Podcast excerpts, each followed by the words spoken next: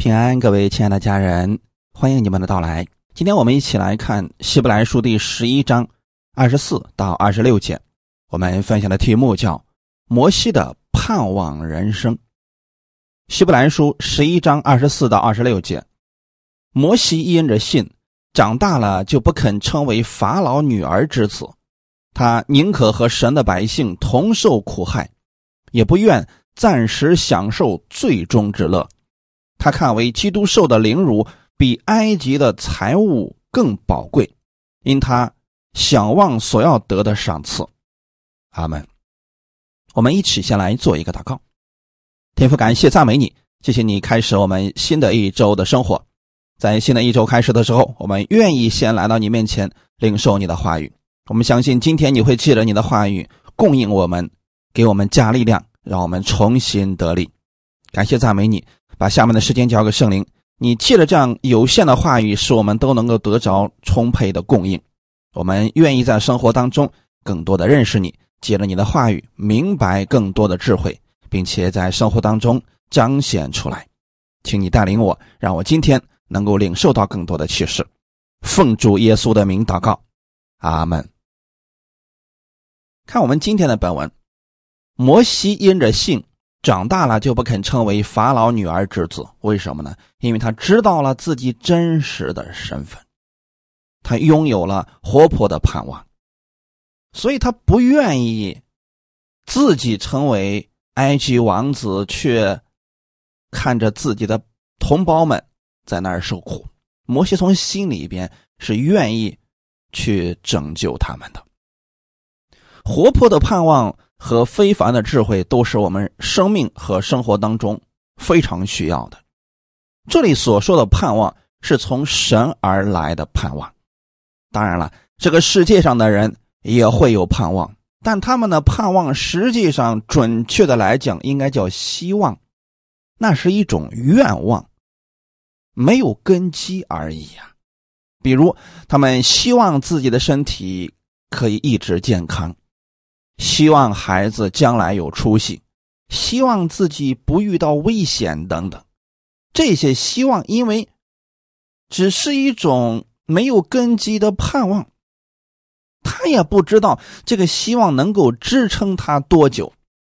当突发事件来临之时，他们瞬间就会慌乱。从疫情出现的时候，我们就看出来了，世人是何等惧怕。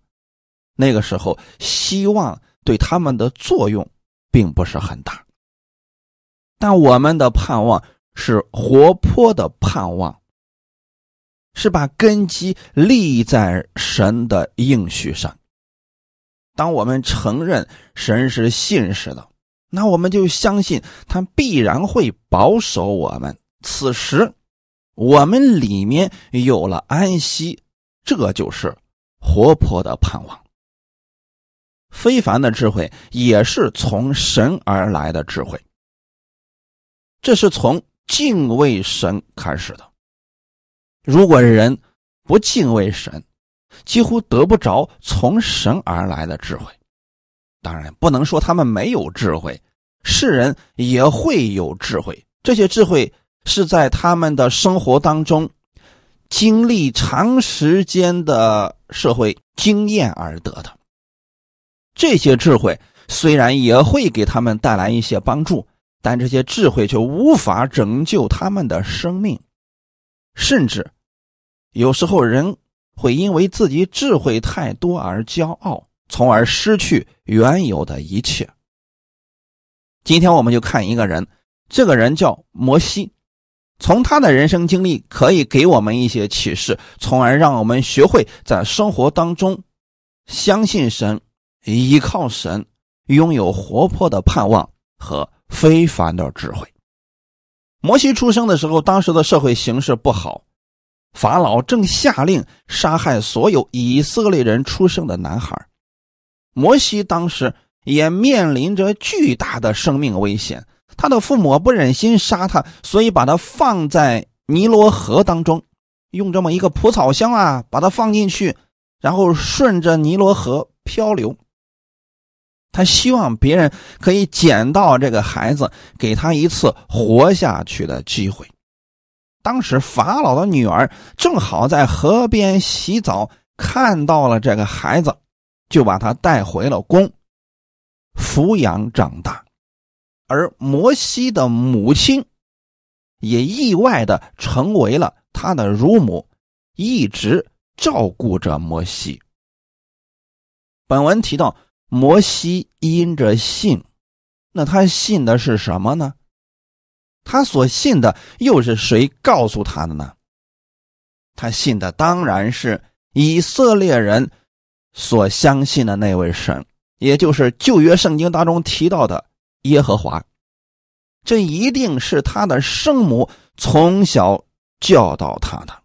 大家可以默想一下，当时的埃及人信的是法老。在他们的国内有奇怪的许许多多的神，当然了，法老是他们的神，他们自然不会信以色列人的神，所以摩西的母亲才能在这么长的时间之内把神的话语教导给摩西，是因为啊，母子两个经常在一起，但这个过程。需要从神而来的智慧，要不然一旦被发现了，可能从此他的母亲就再也见不到自己的儿子了。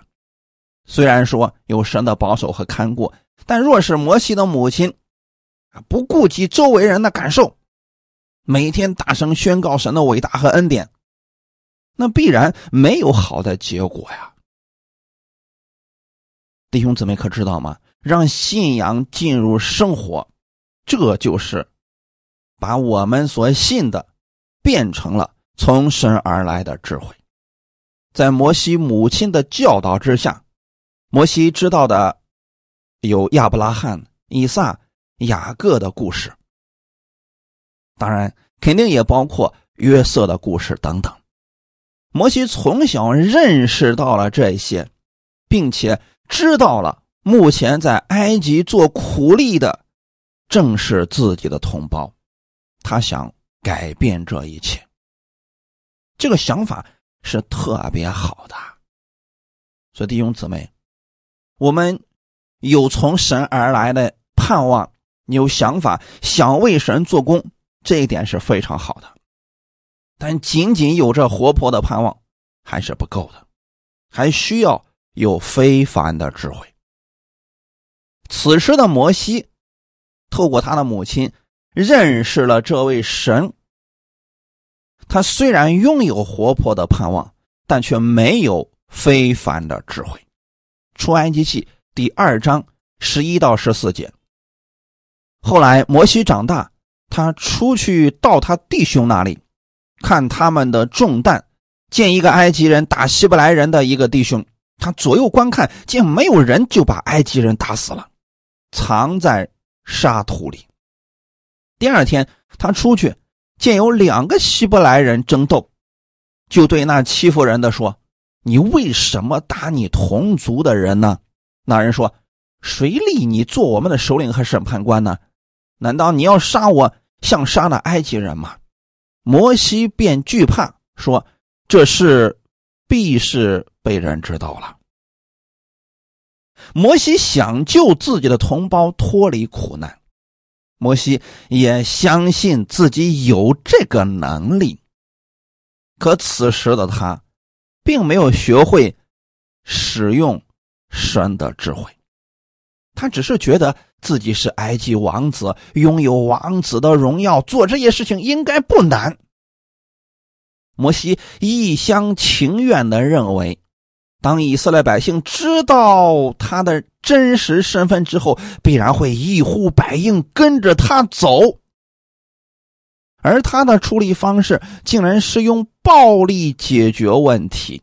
当他看到埃及人打以色列人，就把那个埃及人给打死了。没想到自己的同胞竟然出卖了自己，这点估计是。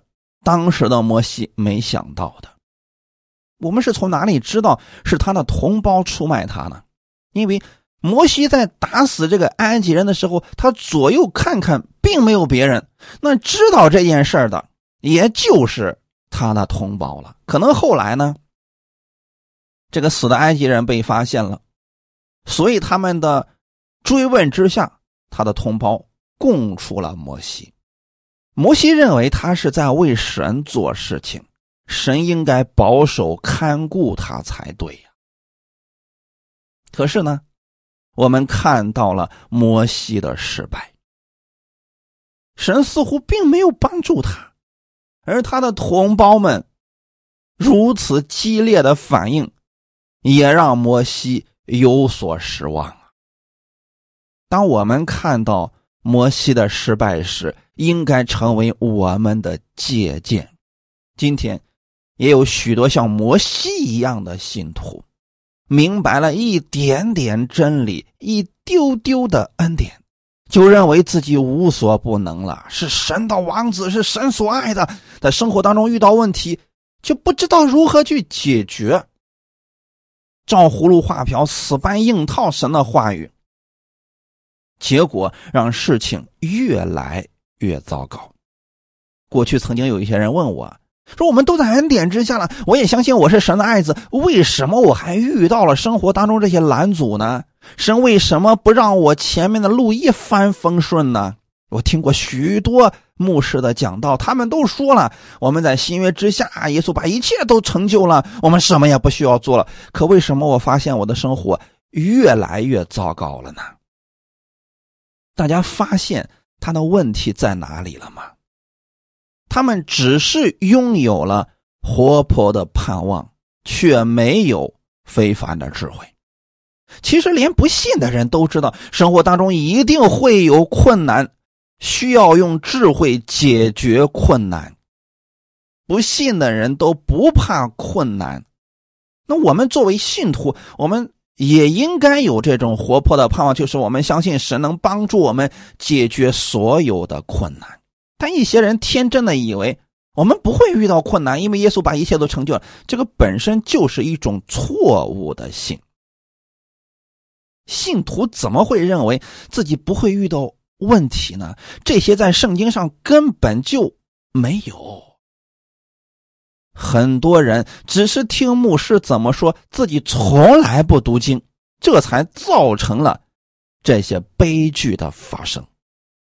还有一些人更离谱的一些宣告，简直让人觉得是可笑的。有些人说啊，我只管貌美如花，耶稣负责赚钱养家。我不知道你们有没有听过这样的宣告呢？从人的惰性来讲。大家自然喜欢听这样所谓的真理，因为人不用付上什么代价，只管享受，只管领受就好了。这是人都愿意听的。可事实并非如此呀。耶稣在十字架上确实为我们的罪付上了代价，但这并不代表我们什么都不用做，只管等着天上掉馅饼了。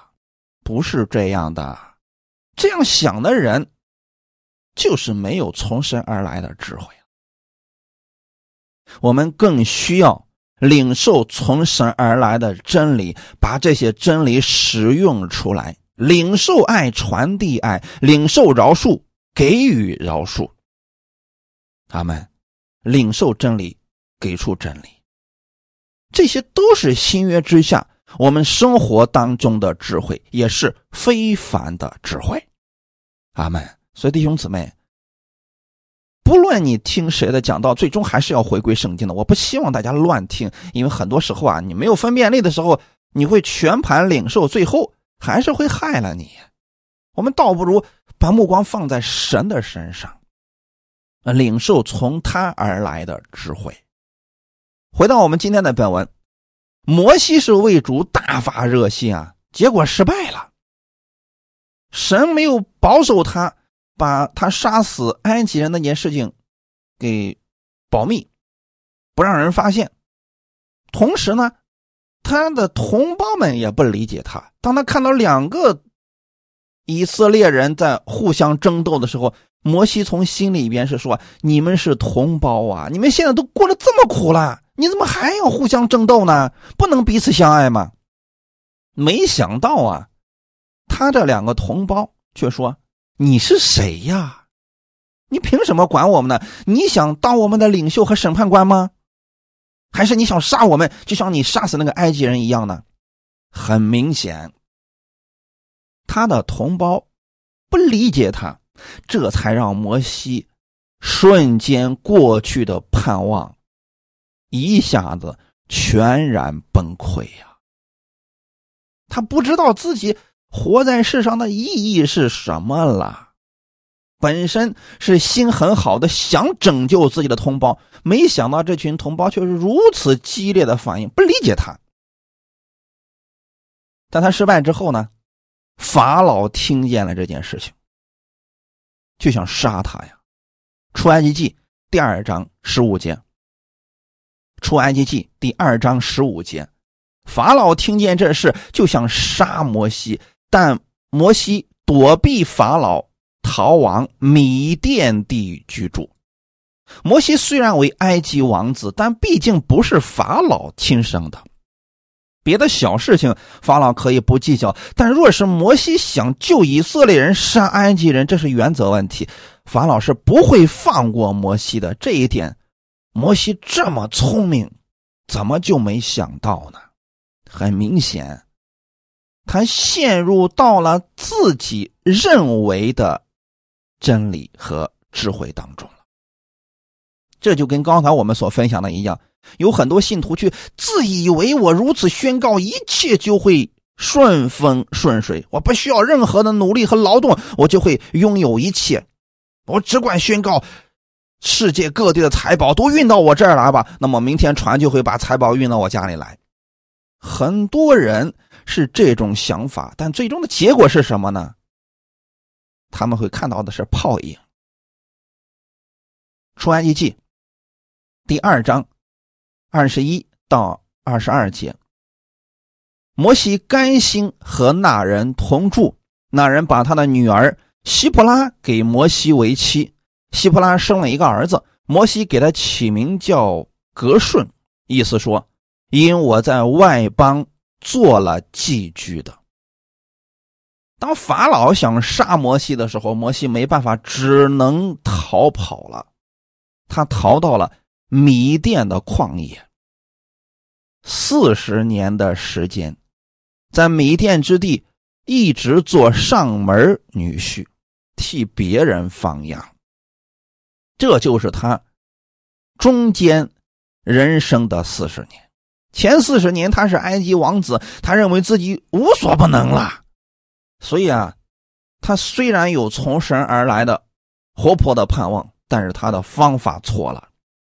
弟兄姊妹，这一点上我们一定要清楚的。如果说我们把这个分不清，我们认为我们是不是信错神了？你把神放下来，然后就信别的神，那路只会越走越糟糕，越走越艰难。那摩西的问题在哪儿呢？是他的方法错了。他拥有活泼的盼望，也就是说，他想拯救以色列百姓这件事情是正确的，只是他的方法错了。他用了自己的方法，而他那个方法呢，根本就救不了以色列百姓。阿门。可摩西是怎么想的呢？摩西在经历上次的失败之后，他彻底的颓废了，渐渐的失去了。活泼的盼望，在他中间的四十年的人生当中，这一阶段，摩西既没有活泼的盼望，也没有非凡的智慧。我们以前跟大家分享过，摩西一共活了一百二十岁，前四十年埃及王子，中间这四十年在米甸地给别人放羊，后四十年被神使用。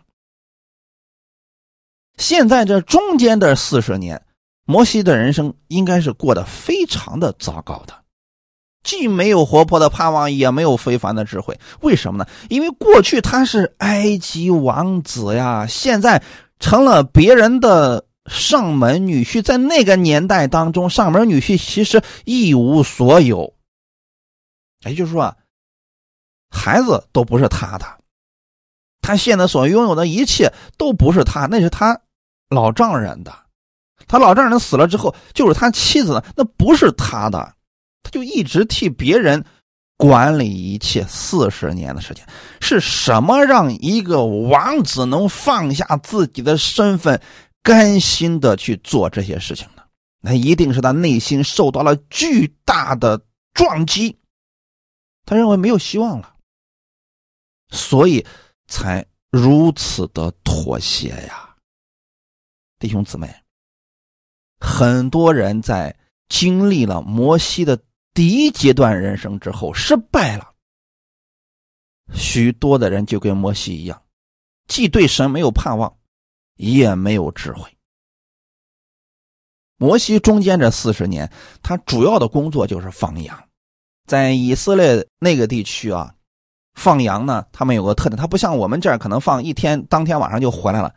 在以色列地区是把羊赶到很远的地方，那是要带着这个口粮，带着水，可能一出去一两个月甚至半年。放羊的工作其实不需要非凡的智慧，是个人都能干的活。或许啊，摩西当时觉得自己就这样了，自己的人生就这样了。以后啊，等活到个年龄大了，就这么离开人世，了却残生吧。可能这就是当时摩西心里真实的想法了。如果在西乃的旷野，摩西没有遇见神，准确的来讲，如果神没有向他显现，摩西的一辈子可能真的就这样了。可是，他的人生发生了转折，就是在旷野遇见神。出埃及记第三章一到三节，摩西牧养他岳父米甸祭司叶特罗的羊群。一日，领羊群往野外去，到了神的山，就是何烈山。耶和华的使者从荆棘里火焰中向摩西显现。摩西观看，不料荆棘被火烧着，却没有烧毁。摩西说：“我要过去看这大异象，这荆棘为何没烧坏呢？”你看这段其实给我们介绍的很清楚了。摩西至今为止八十岁的人了，现在他依然是牧养他岳父米甸祭司。叶特罗的羊群，就说明啊，这么多年过去了，他依然一无所有啊。想想看，一个八十岁的老人了，没有自己的一点东西，这种落差感多大呀！如果不曾当过王子，可能心里边也不会有这么大的伤感吧。那许多人在认识神的时候。别人给他传输的是一种错误的真理，他就认为啊，我们信了神之后，我们无所不能，我们只要宣告，其他一切都有了。结果发现不是这样的。那渐渐的，这个人也会像摩西一样对神失去盼望。那渐渐的，他会在这个世界上妥协，认为自己的人生啊也就这样了。他会比世人更加的绝望。为什么呢？因为他毕竟之前的时候有过巨大的盼望。摩西现在就是这种情况。有一天的时候啊，他领着羊群去了西南的旷野，也就是西南山了。他看见了一个景象，什么的？景象呢？荆棘被火烧着，却没有烧毁。好，在这儿其实是一个很有意思的事情啊。在西南山附近的旷野当中啊，其实生活是非常糟糕的。那个地方不适合人居住啊，放羊的都受不了啊。为什么呢？白天的温度非常的高啊，四十六度以上啊，晚上又特别的冷。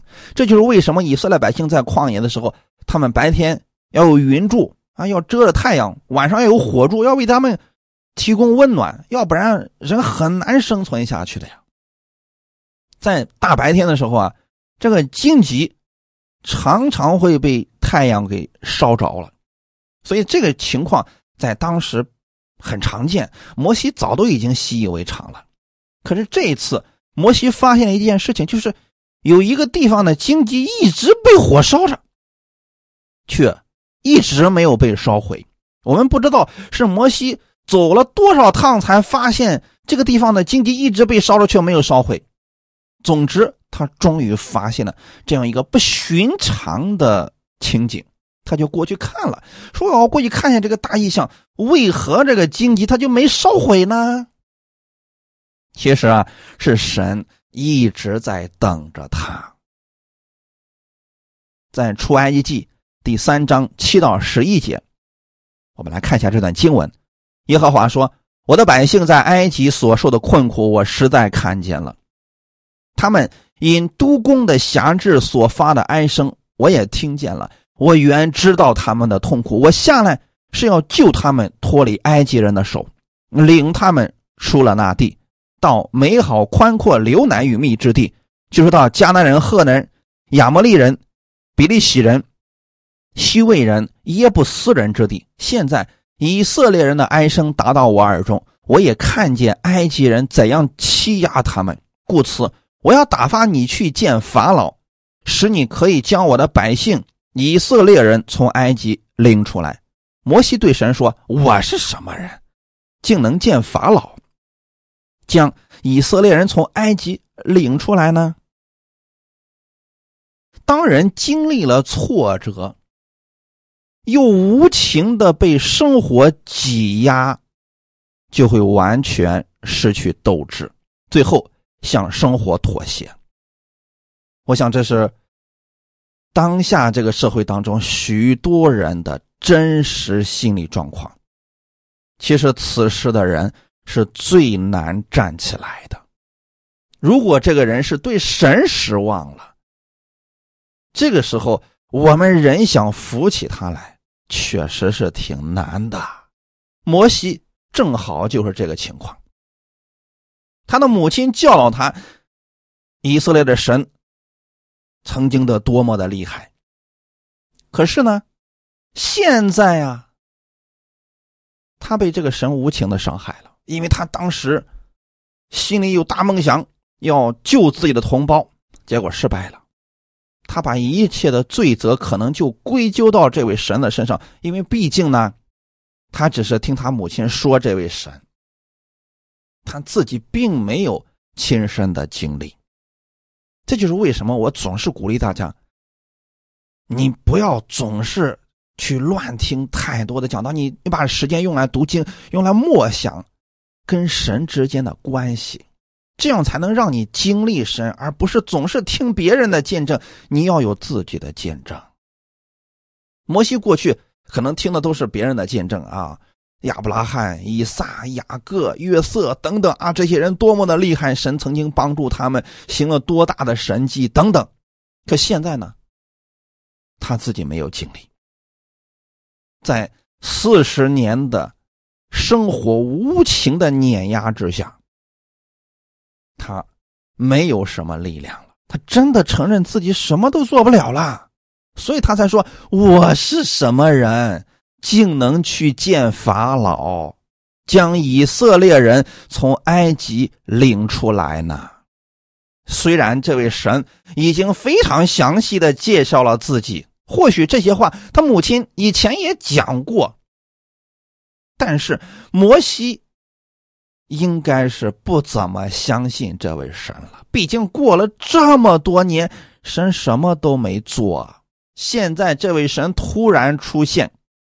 再一次让摩西去做过去未完成的事工，摩西很自然的会想起自己四十年前的失败，自然是惧怕了。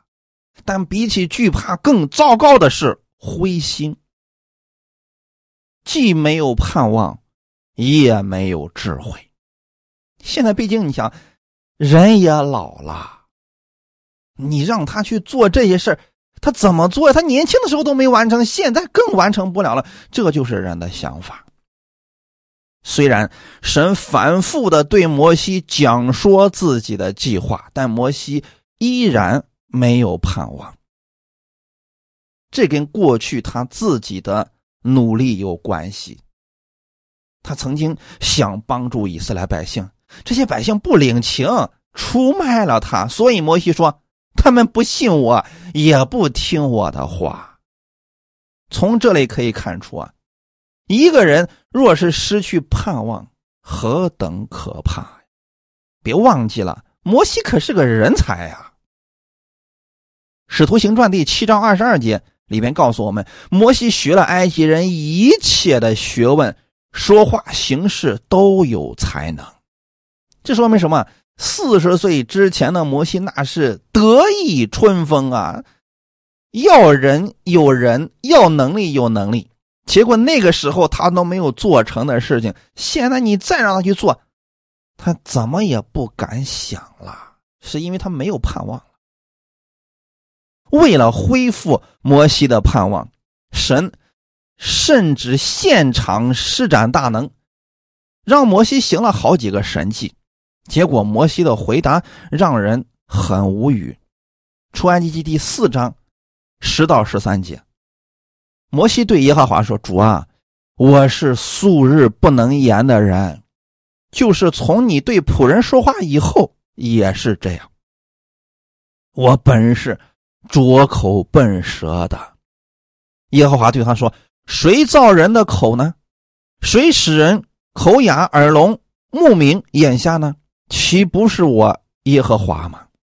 现在你去吧，我必赐你口才，指教你当说的话。”摩西说：“主啊，你愿意打发谁就打发谁去吧。”大家一定要清楚啊。这并不是摩西故意推辞或者客气，是他真的觉得自己什么也做不了。那为什么神认为他可以做呢？这就是我们人看人跟神看人的不同之处。如果从我们的角度来说，在四十岁之前，摩西救以色列百姓那是最合适的。为什么呢？他有权利啊，有能力啊。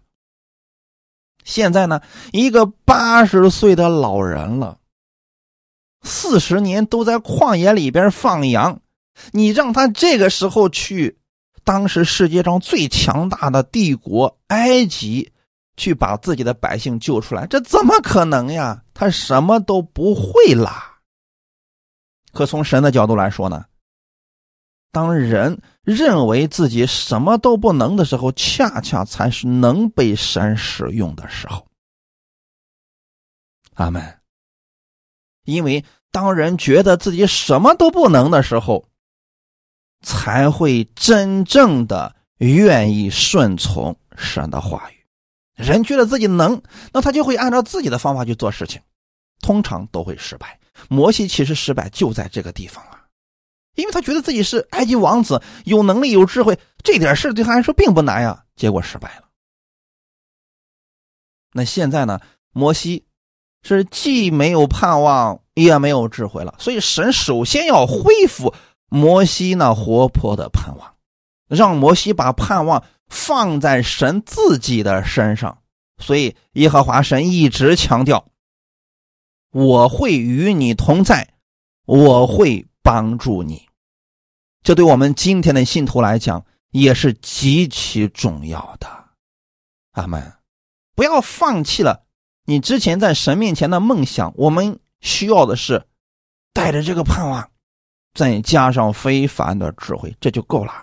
阿门！这个非凡的智慧是什么意思呢？就是按照神的方式去做事，不是按照我们的方式。我们的方式就不是非凡的智慧了。阿门。因此，你给别人出主意的时候，一定要是符合圣经原则的。很多人是给别人的建议是 copy 来的，就是复制别人东西，他都不理解别人说的那什么意思，就把这个给别人了，这能不出问题吗？马太福音二十八章十八到二十节，耶稣进前来对他们说：“天上地下所有的权柄都赐给我了。”所以你们要去，使万民做我的门徒，奉父子圣灵的名给他们施洗。凡我所吩咐你们的，都教训他们遵守。我就常与你们同在，直到世界的末了。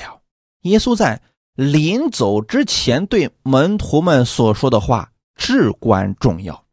耶稣说：“天上地下所有的权柄都赐给我了。”那耶稣的意思是，我也把这些权柄赐给你们。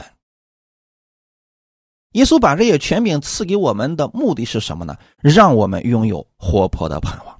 也就是说，你若是靠你自己，那你做这个事儿一定会失败。靠自己去传福音，靠自己去劝人悔改，这个很难很难，甚至说会起反作用，就像摩西失败一样。所以，我们要带着这些权柄，要按照耶稣的方式去做事情。你们要去使万民做我的门徒，很简单啊。这个话语其实写的很准确的。我们带着耶稣的权柄，告诉世人，他们是耶稣的门徒。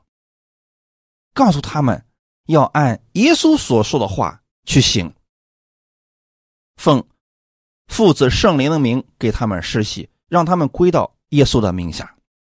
只有这样，这些人才能够健康的成长，他们遇到问题才能够解决呀。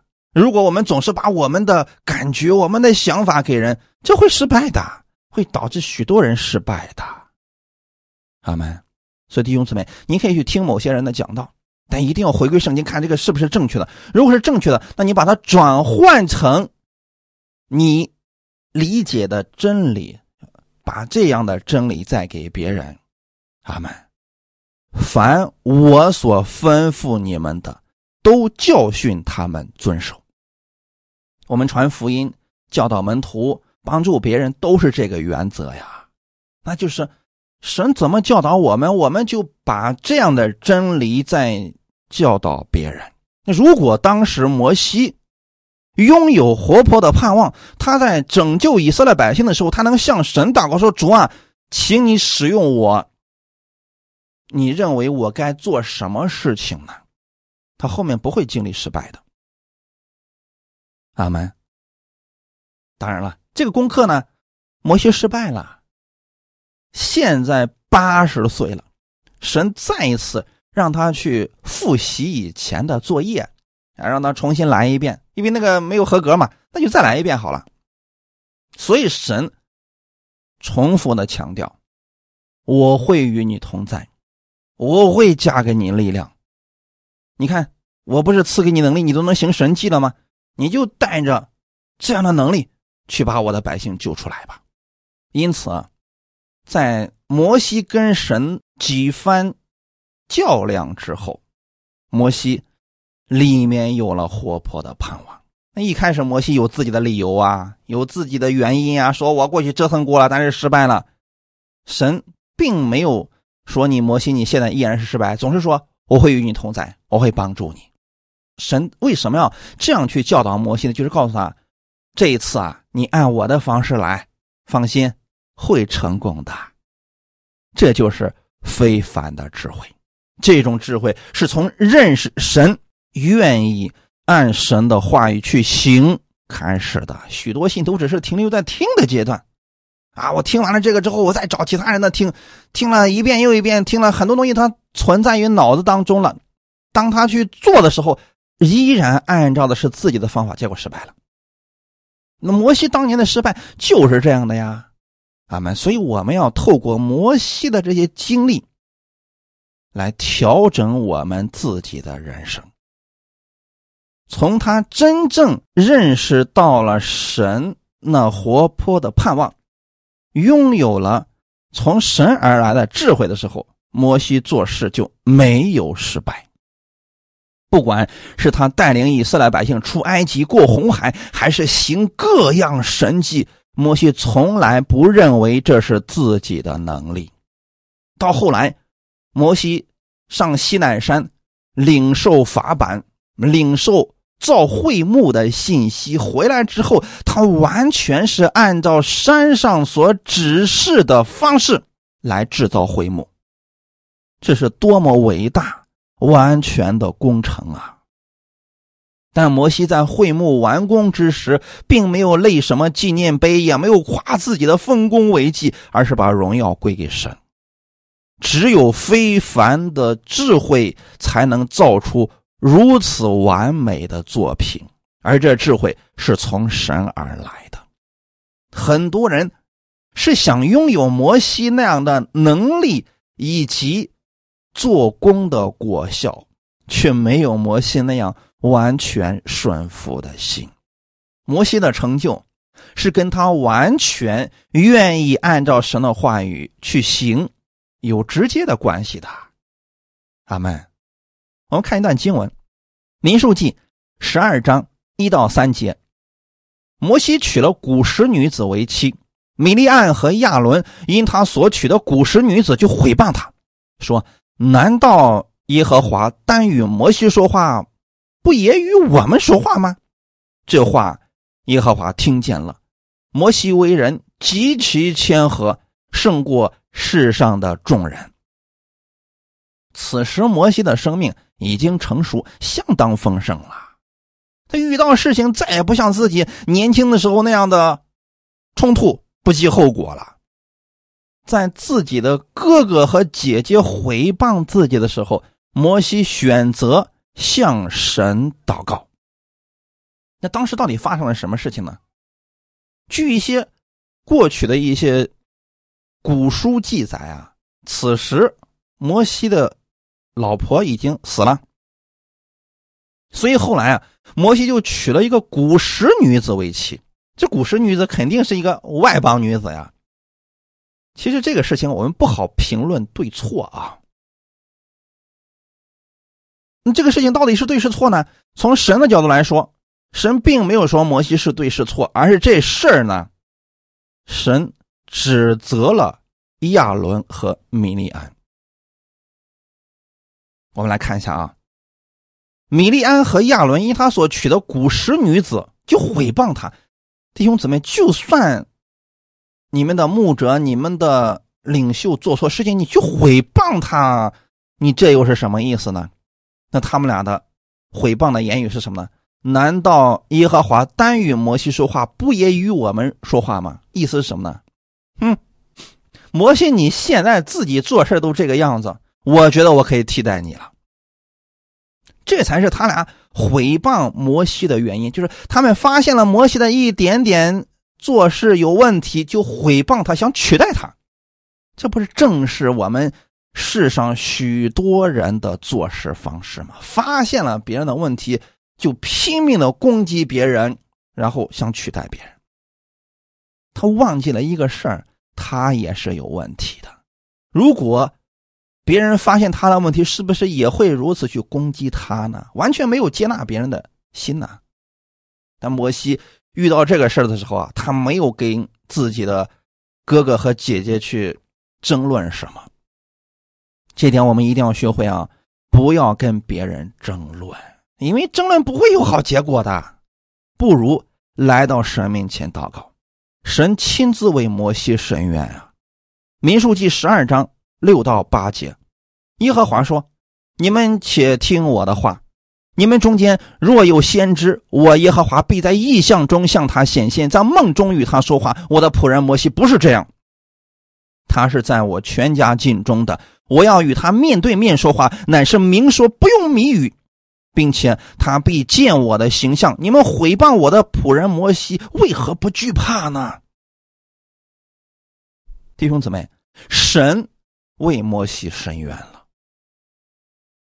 那么这个事情的对错，我们先放一边啊。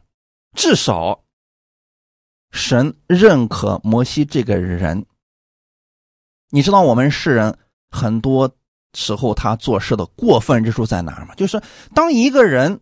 或许他真的做错这个事情了，我们会因他做的这件事情而否定掉这个人。但我们的神不是这样的，你做错事情了，神认为你这件事做错了，但依然认可你这个人。神爱世人，甚至将他的独生子赐给他们，这是什么意思呢？就世人当时都在罪恶当中，但神仍然爱世人，但神却不爱世人犯罪，这是两回事儿。我们很多时候因为某一个人做错事情犯了罪，我们就抛弃他，甚至攻击他这个人，说他这个人是有问题的。弟兄姊妹，就事论事多好啊！那么神现在纠正的是米利亚和亚伦，你为什么毁谤我的仆人摩西而不惧怕呢？或许吧，摩西娶这个古时女子，就是向神祷告之后，神也许可这个事呢。只是当时他的哥哥姐姐不理解而已啊。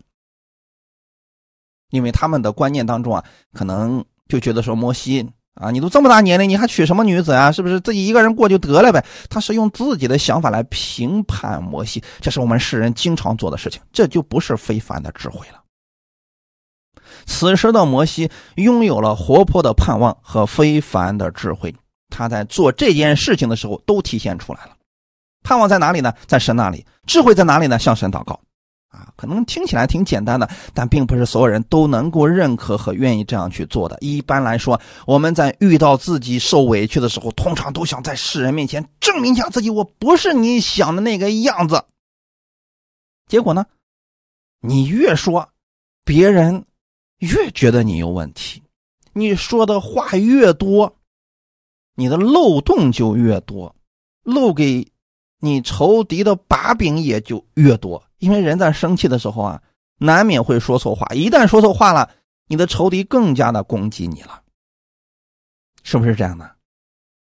摩西的人生真的值得我们思考。他的人生是有盼望的，虽然说在他中间的那个四十年当中，确实有很多的时候走了弯路，但是呢，在神看来，他没有失败。我们从神的角度去看我们的人生，我们的人生是没有失败的，只是我们活出了多少丰盛的生命而已。有的人多，有的人少而已。可我们世人看人的时候，通常是看你成功了多少次。你如果失败了，那么你就是失败的人。在神看来不是这样的。阿门，我们。所有神的儿女，其实我们在信耶稣的那一刻，我们都站在起跑线上，向着耶稣的标杆直奔。你跑了多少，为主做了多少，你都有赏赐啊！这里边没有失败者啊，只有世上的竞赛当中，前三名才能够被人记住，那后面的呢，啊，不记在内了。但神不是这样的，只要你愿意为主献上。只要你愿意按照神的话语去行，神都会纪念的。你在天上都是有赏赐的，阿门。这就是我们的盼望人生啊！只是说，神更希望我们拥有活泼的盼望，也有非凡的智慧啊！这个非凡的智慧不是我们做一个梦，这个智慧就有了，是我们今天能不能按照神的话语去。行，不按自己的想法去行，这就拥有了非凡的智慧。每一天，我们都如此的过，你会发现你的人生充满了希望。阿门。罗马书第五章一到五节，我们既因信称义，就借着我们的主耶稣基督得与神相合，我们又借着他。因信得进入现在所占的这恩典中，并且欢欢喜喜盼望神的荣耀。不单如此，就是在患难中也是欢欢喜喜的，因为知道患难生忍耐，忍耐生老练，老练生盼望，盼望不至于羞耻，因为所赐给我们的圣灵将神的爱浇灌在我们心里。阿门。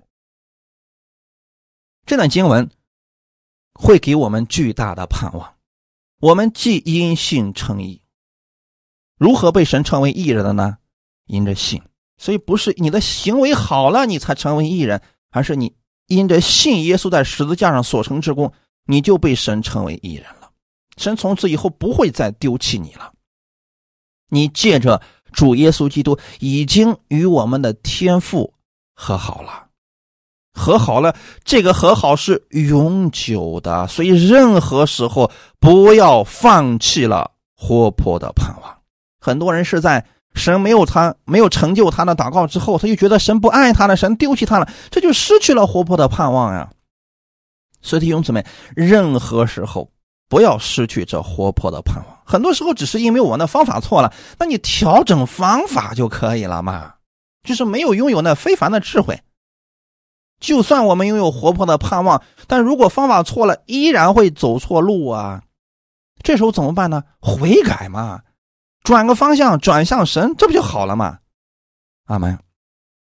我们又借着他，因信得进入现在所占的这恩典中，借着耶稣，我们因着信已经进入神的恩典之中了，所以神乐意赐福给你呀。也就是说吧。神特别愿意借着摩西把以色列百姓救出来，可摩西总想用自己的方法，神又不能强迫他呀，所以只能等，等着他心甘情愿认为自己不能的时候，这个时候神才能够出手啊。如果一个人总觉得自己能，这个时候我们就不要再去劝他了，先为他祷告。等合适的时候，他能听进去的时候，再去劝他吧。阿门。不管是我们的家人、孩子、朋友，这个都是我们应该拥有的智慧呀。他现在听不进去，就不要在他面前天天去叨叨他，这会适得其反的。阿门。我们要对神有盼望，传福音不是一朝一夕的事情，要用一生去做的。阿门。并且欢欢喜喜盼望神的荣耀，这是我们应该拥有的盼望呀。任何时候，我们都应该如此盼望。就算这个事情神没给我们成就，不代表神不愿意成就，可能只是等一会儿的事儿啊。有人说你不知道啊，等很多年了，我这时候都不想要了，那就依然要带着盼望。阿门。就像摩西一样。他拯救以色列百姓这件事情是正确的，不该失去这个盼望的。只是要调整的是他自己，什么时候他愿意完全按照神的方式去行，这个事就正确了，就容易了，就成就了。阿门。大家可以想象一下，如果摩西按照自己的方式把以色列百姓救出去，到了旷野之后，让这群百姓干什么呀？吃喝这都是问题啊。怎么管理这都是问题啊！有没有发现后来的时候，神借着摩西把以色列百姓带出旷野，然后神就紧接着颁布了各种条例去管理百姓。如果没有后面一系列的措施啊，这百姓不好管的。这可不是摩西靠自己的聪明和智慧就能做到的事情啊！我们今天服侍别人。实际上就是不断的把神的盼望给他，神的真理给他，然后让这个人跟神建立亲密的关系，让他的生命成长。否则，如果说这个人生命不成长，他什么事不断的来找你，不断来找你，生命自己却一直都不长，你能帮助他几次呢？你总有忙的时候、不在的时候吧？那个时候他怎么办呢？所以说啊，我们把这位神介绍给他，让他学会依靠神，让他的生命成长，这就是我们的服饰。啊，不管别人如何服侍，这是我的服侍理念。我愿意让更多的人只认识神更多。阿门。这就是我们的盼望，因为我们相信，只有我们的主能够解决所有人的问题。哈利路亚。虽然在一些人生命很幼小的时候，我们可以帮助他，给他一些建议，这都是可以的。但一定要帮助他，让他的生命跟神。建立关系，哈利路亚，这是重点，阿门。因为只有这样，我们在患难当中才会欢欢喜喜的，才能对神有盼望啊，阿门。忍耐生老练，老练生盼望，盼望不至于羞耻，这就是我们的神。神不会让我们的盼望最后变成羞耻的，阿门。感谢赞美主，愿今天的分享能给大家带来一些帮助，让我们对我们的人生有盼望。阿门！不要看现在这个环境多么的糟，这个当下的处境多么的艰难，这都是暂时的。我们要对神有盼望，让向神每天求非凡的智慧，顺从神的话语而行，你一定会看到得胜的。阿门！就算是摩西在旷野那四十年，在我们人看来是不是浪费了四十年？不在神看来没有浪费，那四十年，他熟悉了西奈的旷野，神就使用他带领以色列百姓四十年的时间，就在这西奈旷野，他熟悉的地方，让他服侍神。所以说，在神看来没有失败的。你也不要对你的人生失去盼望啊，要对神充满着盼望。阿门。我们一起来祷告，天父，感谢赞美你，谢谢你借着这样的话语激励我们，安慰我们。摩西的人生是有盼望的，我们的人生也是有盼望的，因为今天因着耶稣在十字架上所成之功，我们也成为了神的爱子。我们愿意按照神的话语去行。在新的一周开始的时候，我愿意带着这样的盼望，领受你的智慧。你的话语如何说，我们愿意如何去行。请你带领我，让我在生活当中更多的经历你。感谢赞美主，让我更多的认识你，让我把这福音能够带给我身边更多的人，把这智慧也能给我身边更多的人，让他们。都能够与主建立更美好的关系，哈利路亚！一切荣耀都归给你，奉主耶稣基督得胜的名祷告，阿门。